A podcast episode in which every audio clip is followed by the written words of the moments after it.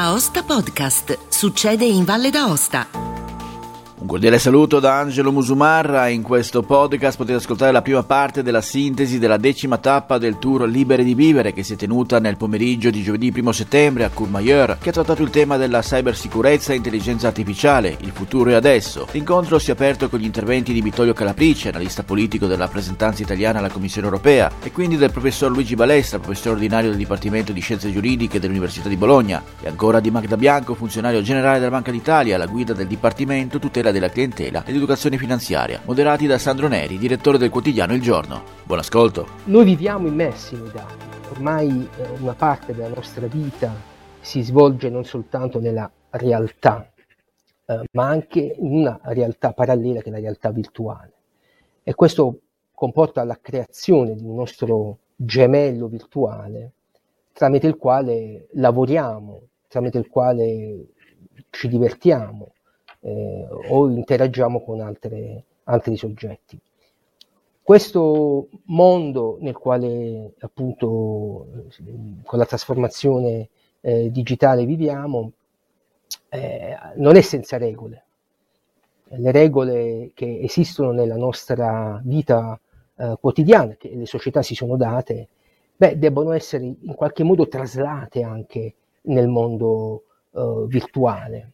Eh, e quindi eh, laddove, eh, come nella realtà di tutti i giorni, esistono forme di violenza, eh,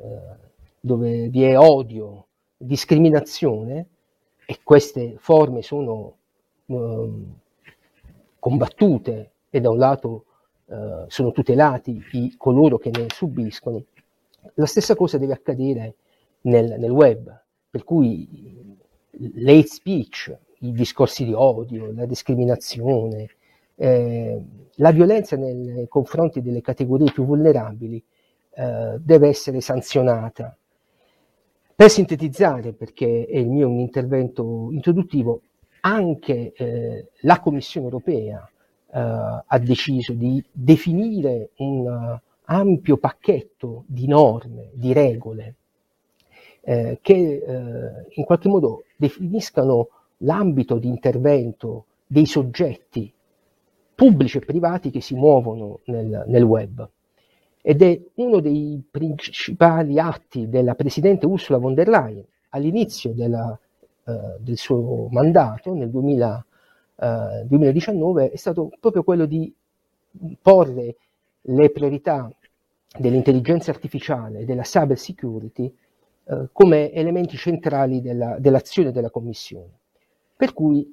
in sintesi, oggi abbiamo una strategia europea per la, uh, la cyber security e anche una strategia europea per l'intelligenza artificiale. Cosa caratterizza queste, queste, queste importanti tecnologie e discipline? Fondamentalmente il fatto che la, l'Unione Europea ha deciso di porne eh, nell'ambito della dei principi fondamentali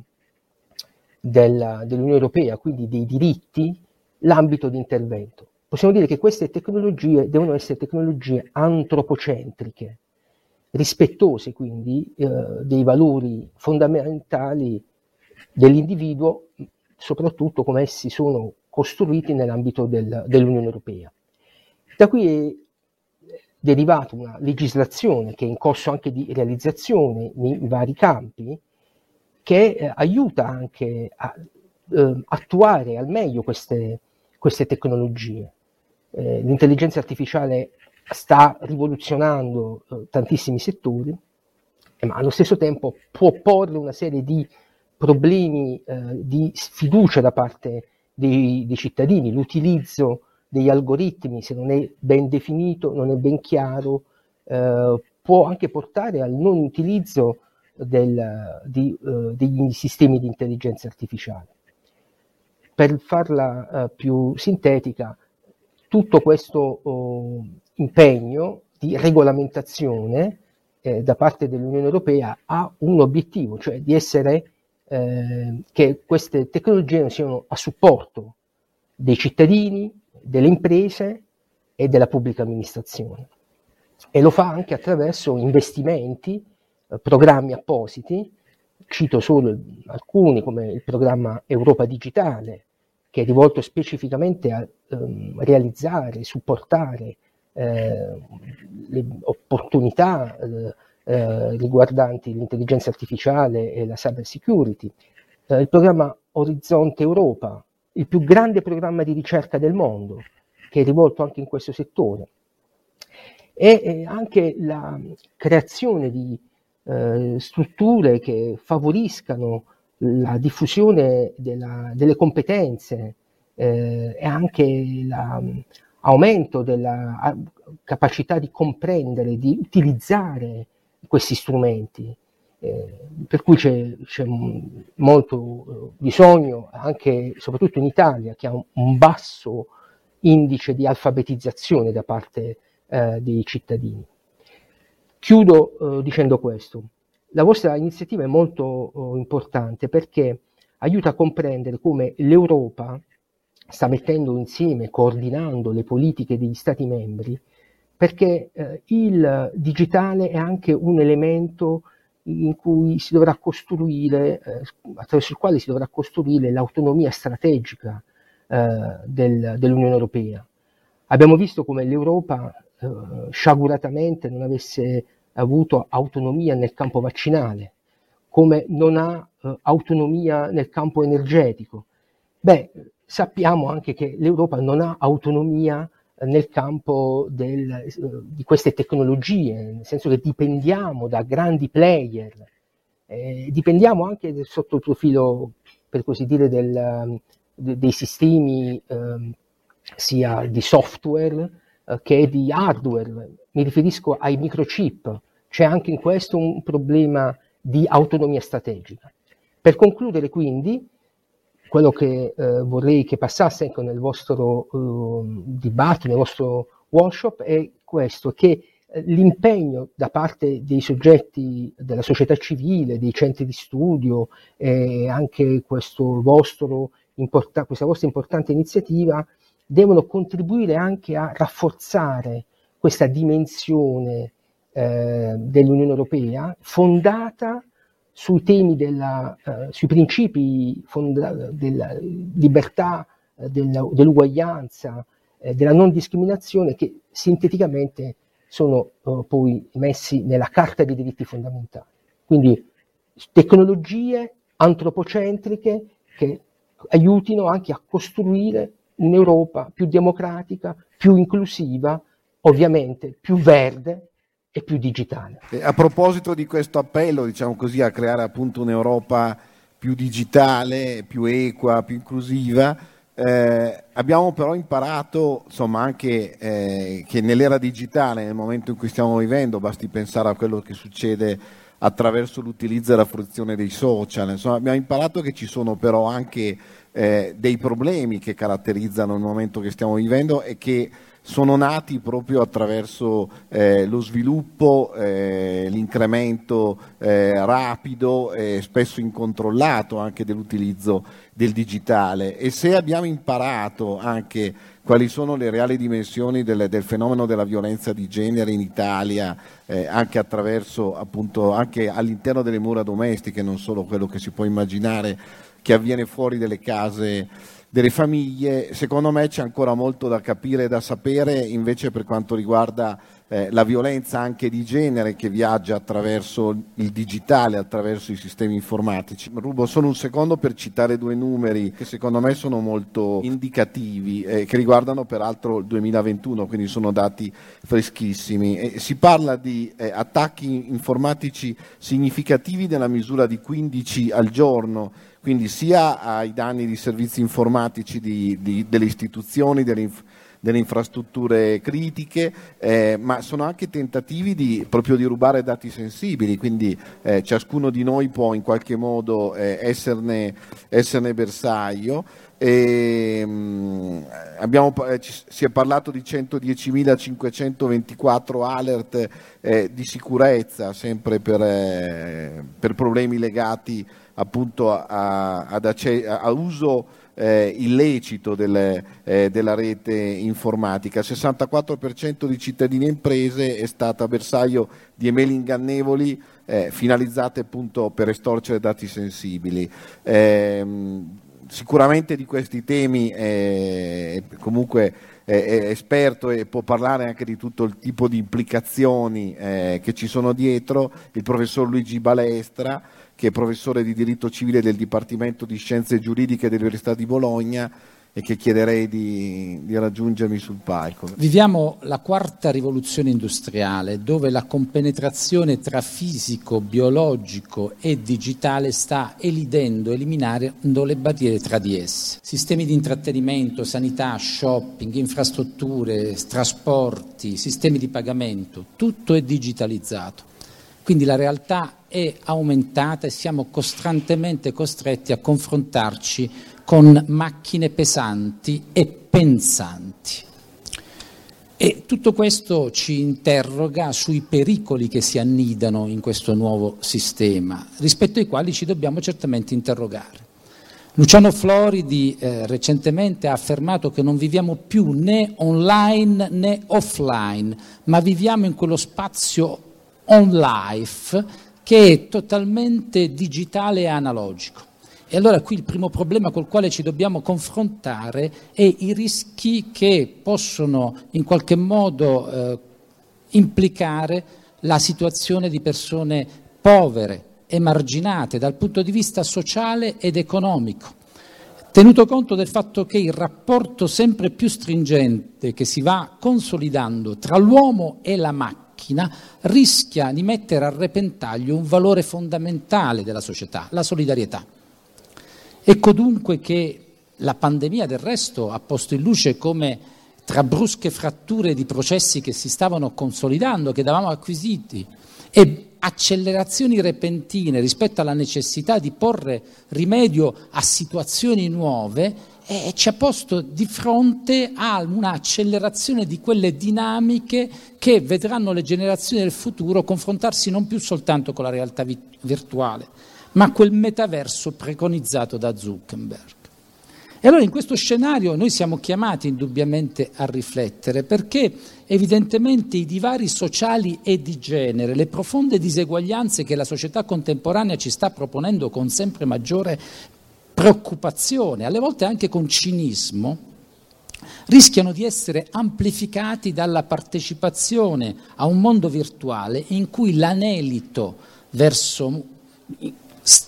traguardi di materialismo, si rivela idoneo a trasformare fragilità e insoddisfazioni in situazioni di soggiogamento e sottomissione, dando vita molto spesso alla condivisione di valori eticamente riprovevoli o a atteggiamenti di rivalsa connotati da violenza.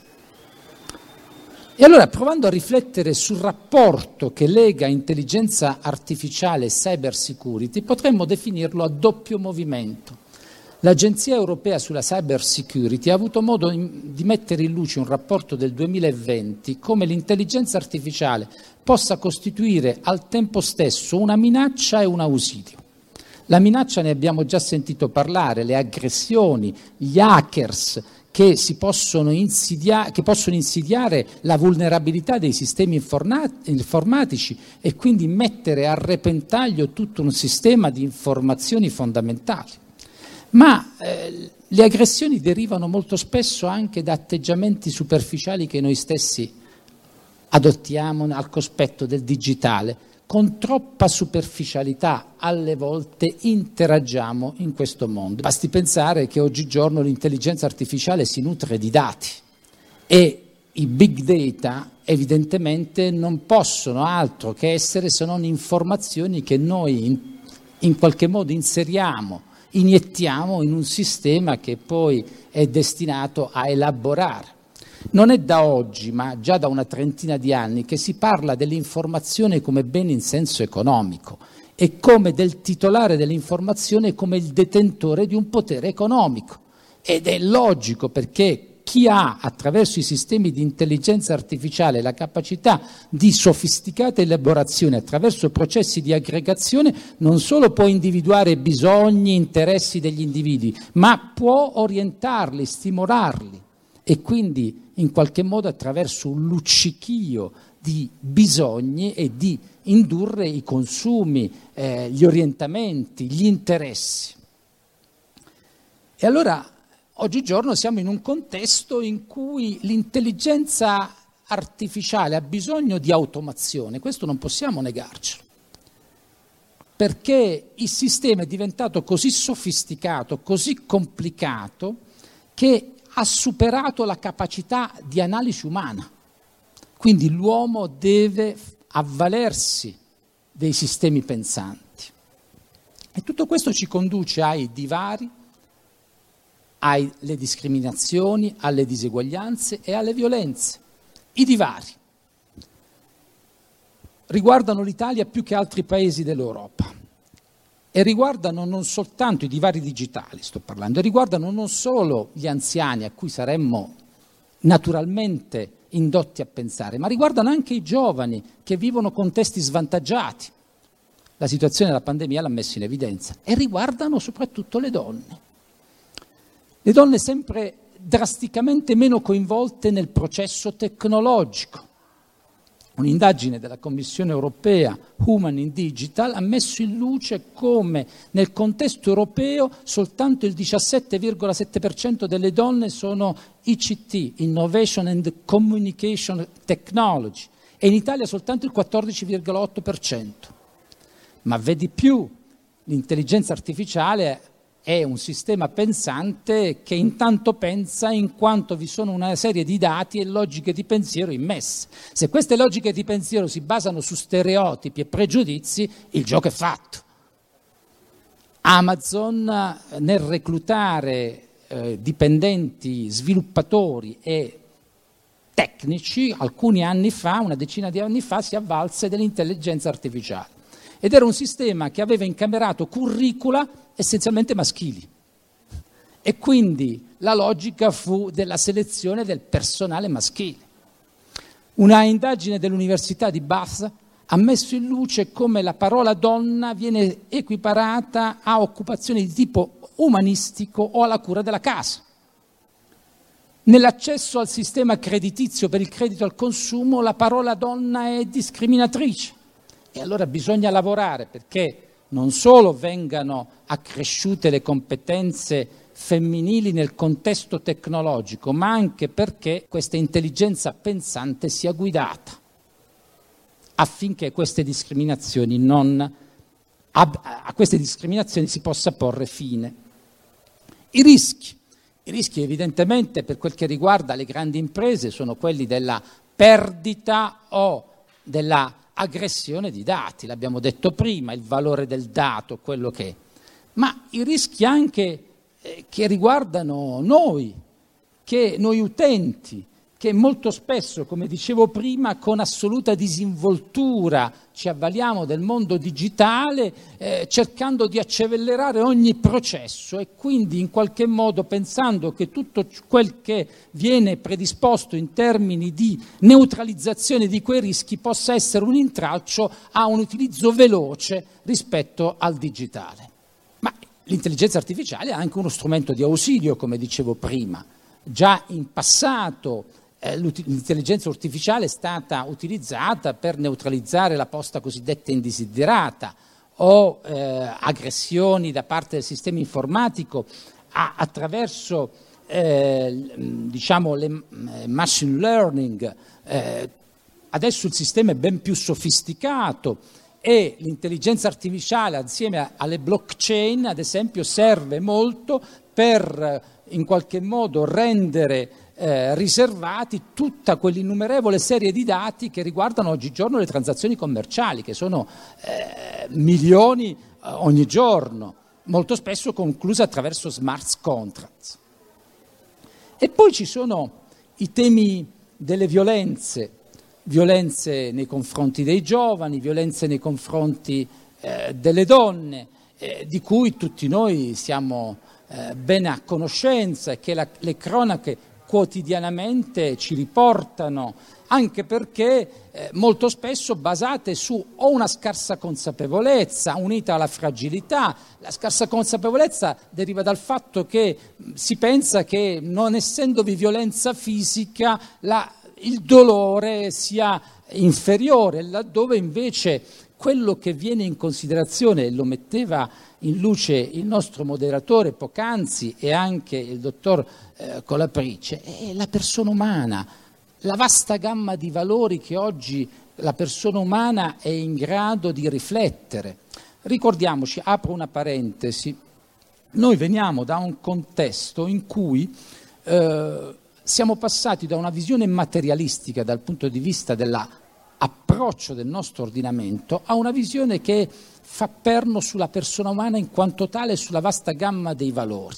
Ecco che qui valori fondamentali come la dignità, la reputazione possono essere messi a repentaglio in maniera assai amplificata, tenuto conto di due fattori. La rete è in grado di amplificare a dismisura e la rete, come dicono i tecnici, non dimentica. Quindi quello che viene immesso, a dispetto di quel che alle volte si può essere indotti a pensare, anche quando viene immesso su profili privati, di modo che sembrerebbe che ci sia un'autonoma capacità di gestione, in realtà è difficilmente cancellabile perché circola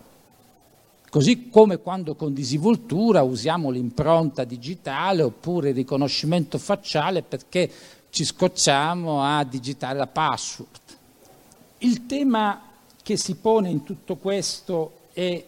eh, legato a una valorizzazione, lo sentivamo prima, dell'essere umano in quanto tale, che deve essere la figura centrale intorno al quale ruota tutto. L'informazione, dicevamo prima, è un valore economico nelle mani di chi è capace di processarla, ma deve essere subordinata, subalterna rispetto alla valorizzazione della persona umana.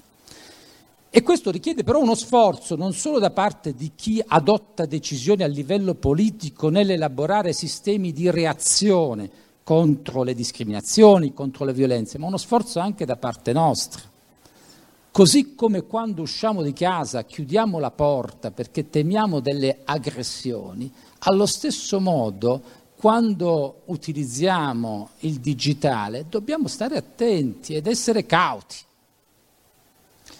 Allo stesso modo, nella immissione di informazioni di carattere privato, Stefano Rodotà in uno dei suoi ultimi libri, Il diritto di avere diritti, faceva i conti con l'intelligenza artificiale e con l'epoca di Internet e sostanzialmente in maniera un po' sconsolata prendeva atto di una sorta di vanificazione della privacy e soprattutto dell'autonoma capacità decisionale. Ricordiamoci che qui è in ballo la nostra capacità decisionale, la nostra libertà di movimento, perché siamo tutti contenti dando dati e informazioni perché così ci assecondano quelle che sono le nostre esigenze, ma stiamo abdicando alla nostra sfera di autonomia. E allora il tema è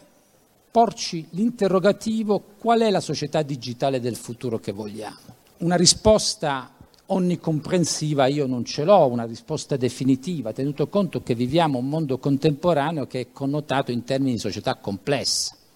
dove c'è una profonda disarticolazione, stratificazione, dove si sono persi i valori omogenei, i valori condivisi rispetto ai quali siamo costantemente alla ricerca. Però io penso che due siano almeno due le esigenze da salvaguardare e da soddisfare. Uno è un governo etico dell'intelligenza artificiale. E pensare all'intelligenza artificiale, non lo dico io, lo dicono i filosofi, non già come una nuova forma di intelligenza, ma una nuova forma di agire umano, dietro la quale c'è sempre e comunque l'uomo. Quindi il tema non è una buona innovazione digitale, ma una buona governance del digitale. E poi il secondo, lo sentivamo prima, una risoluzione di questi problemi a livello globalizzato. Viviamo ormai, non da oggi, da almeno 25-30 anni a questa parte, un mondo globalizzato, cioè i confini politici hanno, sono diventati evanescenti di fronte alla prorompenza del diritto economico, chiamiamolo così. La pandemia e la guerra in Ucraina hanno messo in luce però i limiti della globalizzazione dal mio punto di vista perché la globalizzazione intanto può funzionare in quanto, pur nella diversità dei contesti socio-economici di, questi, di tanti paesi ai quattro lati del mondo, comunque ci siano situazioni normali in questi contesti. Quando invece subentra la normalità, come è stato per la pandemia, dove ciascuno paese era costretto ad adottare provvedimenti ad horas, ma in base a situazioni peculiari, per cui c'erano sfasature, e invece il sistema è globalizzato, ad esempio il sistema produttivo, ecco dunque che tutto rischia di incepparsi. E poi la guerra in Ucraina è sotto gli occhi di tutti lo sfacelo che sta combinando, quindi la globalizzazione la dobbiamo ripensare in un'ottica più soft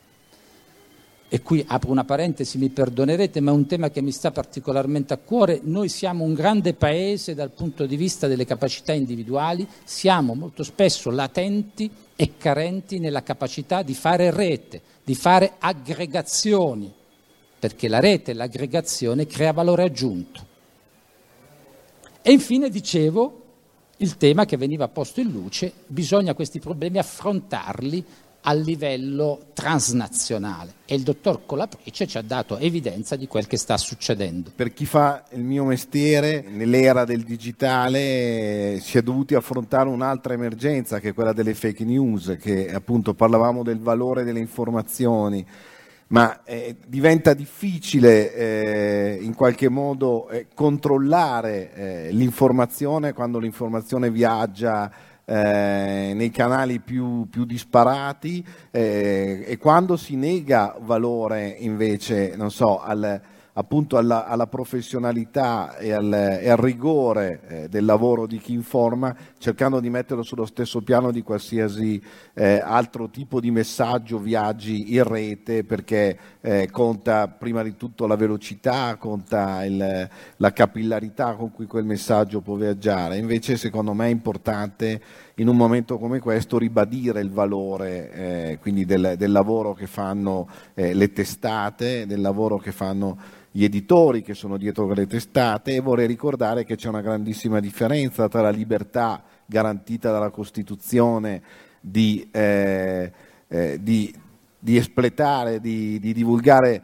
eh, liberamente il proprio pensiero con qualsiasi mezzo, come appunto dice la nostra Carta Costituzionale, però rispetto eh, invece al, a, a, un'informazione che risponde a delle regole sto, sotto il profilo deontologico e risponde a delle leggi dello Stato, perché chiaramente chi fa eh, reati eh, a mezzo stampa chiaramente perseguibile penalmente, quindi risponde eh, delle violazioni che fa del, della legge eh, direttamente anche attraverso poi il, l'editore che, eh, che, è dietro la diffusione eh, di quelle notizie. Quindi secondo me è importante ribadire il valore di un'informazione che non va confusa con la manifestazione libera del pensiero perché ognuno può scrivere sui, sulle proprie pagine social eh, quello che vuole, può esprimere un'opinione, un commento, riferire anche di un fatto, però insomma l'informazione è un'altra cosa, risponde a dei codici, a delle leggi,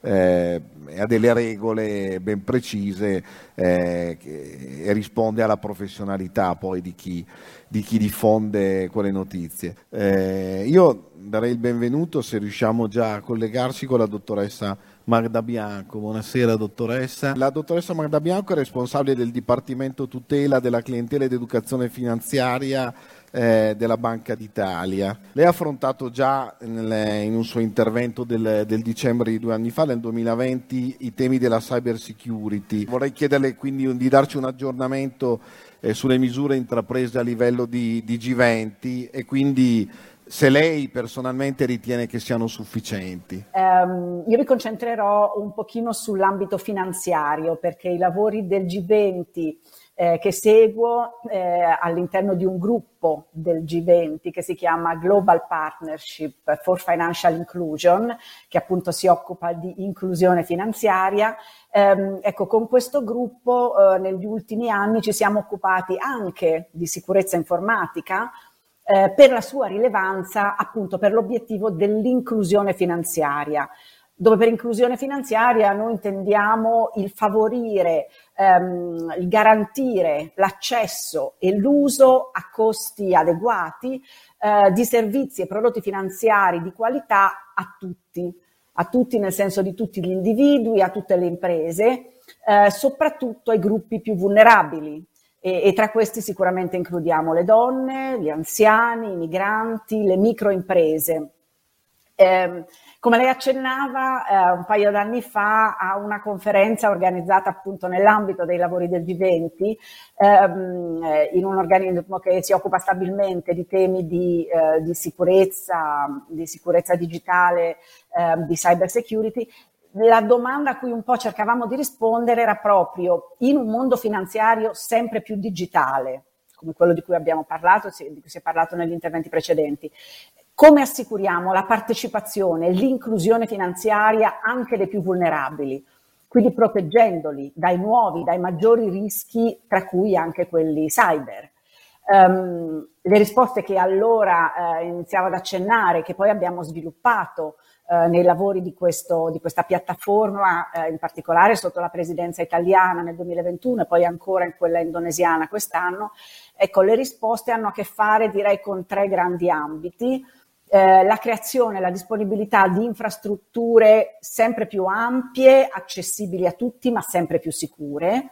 Due, la disponibilità di adeguati strumenti di tutela per i consumatori, eh, per tutte le situazioni in cui qualche, qualche cosa non funziona. Eh, e tre, eh, cosa di cui si è in parte già parlato, eh, l'innalzamento dei livelli di educazione finanziaria digitale degli utenti, dei clienti.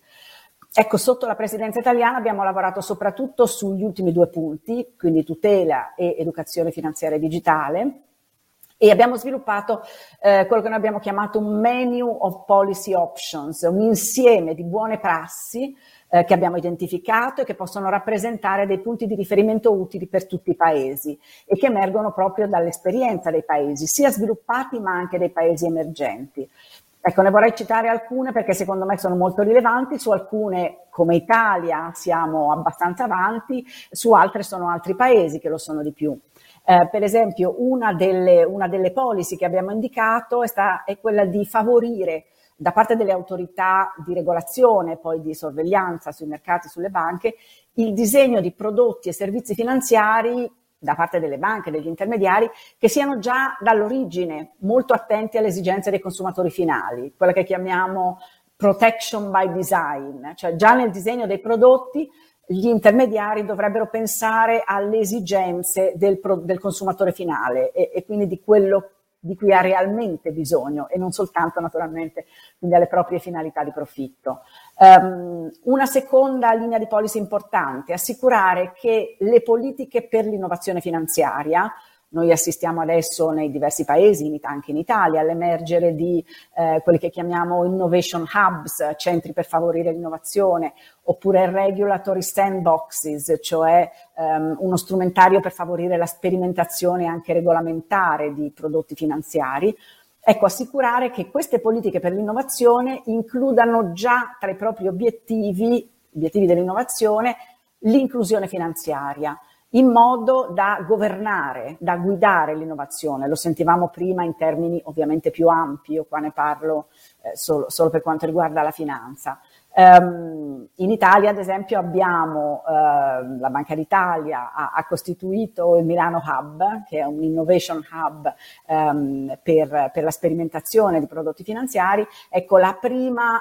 call per, per, i soggetti che volevano sperimentare appunto l'innovazione, ehm, come oggetto proprio le tutele per i consumatori. Quindi occorre fare attenzione che la digitalizzazione, la spinta alla digitalizzazione e all'innovazione non sia fonte di maggiore esclusione, tenendolo presente fin dall'inizio. Eh, un terzo, una terza policy, utilizzare i suggerimenti dell'economia e della finanza comportamentale eh, che tiene conto delle nostre distorsioni cognitive, dei nostri limiti eh, cognitivi e comportamentali, ehm, per migliorare la tutela, ma anche l'educazione finanziaria. E quindi, ad esempio, nel disegnare la regolamentazione per tutelare gli utenti di prodotti finanziari, tenere conto di come effettivamente le persone decidono, ad esempio della loro difficoltà di usare troppa informazione oppure della difficoltà di pensare al futuro.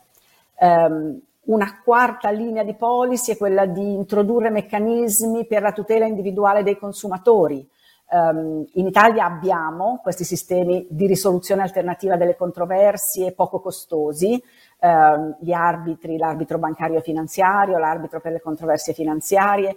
sono una buona prassi in questo senso, non tutti i paesi ce l'hanno, ehm, assicurano oggi un presidio importante anche rispetto alle truffe finanziarie, quindi se succede qualcosa il cliente può rivolgersi a questi strumenti di risoluzione delle controversie e vedersi assistito in modo poco costoso. Um, un, un, ultimo punto molto importante per noi è quello di provare a usare noi stessi come autorità di supervisione, di vigilanza, eh, gli strumenti digitali per essere più efficaci, quello che chiamiamo subtech. Eh, quindi anche all'autorità è richiesto di attrezzarsi, di usare appunto questi strumenti fino a quelli di intelligenza artificiale per essere più efficaci. Ecco, direi che i lavori appunto nell'ambito del G20 sono andati avanti, stanno proseguendo con la presidenza indonesiana. Eh, nel complesso la consapevolezza sulla rilevanza del tema è cresciuta. Se dovessi dare una risposta secca, abbiamo risposte efficaci su tutti i fronti?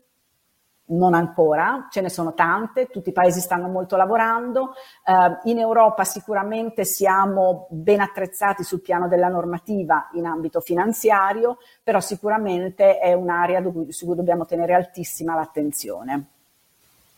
Quindi ci ha un po' raccontato eh, in sintesi eh, l'impegno del G20, però insomma c'è anche un impegno preciso di Banca eh, d'Italia su questi temi. Allora le vorrei chiedere qualcosa eh, che riguarda la campagna Cyber Scams 2.0 che è partita eh, nel novembre scorso, promossa da Europol e da l'ABI, che è l'associazione che raggruppa le banche che operano in Italia. E, insomma, secondo lei quali sono le buone pratiche che si possono trarre da questa iniziativa?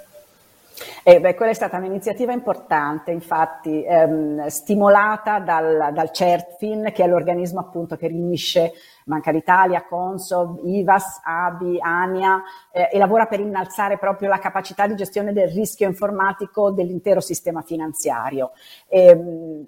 e sta lavorando proprio perché abbiamo evidenza anche in Italia che le frodi, eh, la sicurezza nell'utilizzo dei servizi finanziari sono un problema crescente. Eh, noi lo vediamo come autorità di vigilanza perché riceviamo le lamentele dei consumatori e, e vediamo che sono in crescita, eh, soprattutto nella, per effetto dell'aumento eh, dell'utilizzo dei pagamenti online. Um, e, e, in questo campo vediamo frodi con, con tutti questi nomi eh, complessi, il, lo smishing, il vishing, il phishing, um, anche se dobbiamo dire che nel mondo dei pagamenti digitali, anche se questi, queste tipologie di frodi sono via via più sofisticate e crescenti, il loro ammontare, la loro percentuale sul totale delle transazioni digitali attraverso pagamenti digitali resta contenutissima è una percentuale inferiore allo 0,00%. Eh, però è un tema importante perché? perché le categorie più esposte a questi rischi di frodi sono categorie vulnerabili, come, come, dicevano, come si diceva prima, ehm, sono per esempio gli anziani, ma a sorpresa per certi versi, ma forse non tanto per altri, gli stessi giovani, eh, che a volte sono meno attenti nel concedere le proprie credenziali, dati ehm, sulla rete. E allora è, è, davvero importante investire in iniziative di educazione finanziaria digitale mirata. Eh, mirata appunto perché la popolazione italiana è ehm, sul piano dell'educazione finanziaria piuttosto indietro, lo è anche sul piano dell'educazione digitale. E allora l'iniziativa eh, di cui accennava, appunto, realizzata con una serie di, vi- di videopillole di pochi minuti ehm, ha utilizzato un, una, un, racconto di una famiglia, i Navigati, il loro cognome i Navigati, eh, che racconta in ogni puntata, in ogni brevissima pillola, eh, come affrontare i rischi, eh, appunto i rischi di frodi digitali o di avvicinamento alla rete senza attenzione, quindi eh, ci sono Uh, i rischi dello smishing, l'uso dei social network, uh, i rischi della, della, SIM swap, i rischi legati agli acquisti online o, o, dello scaricamento di materiali dalla rete pericolosi.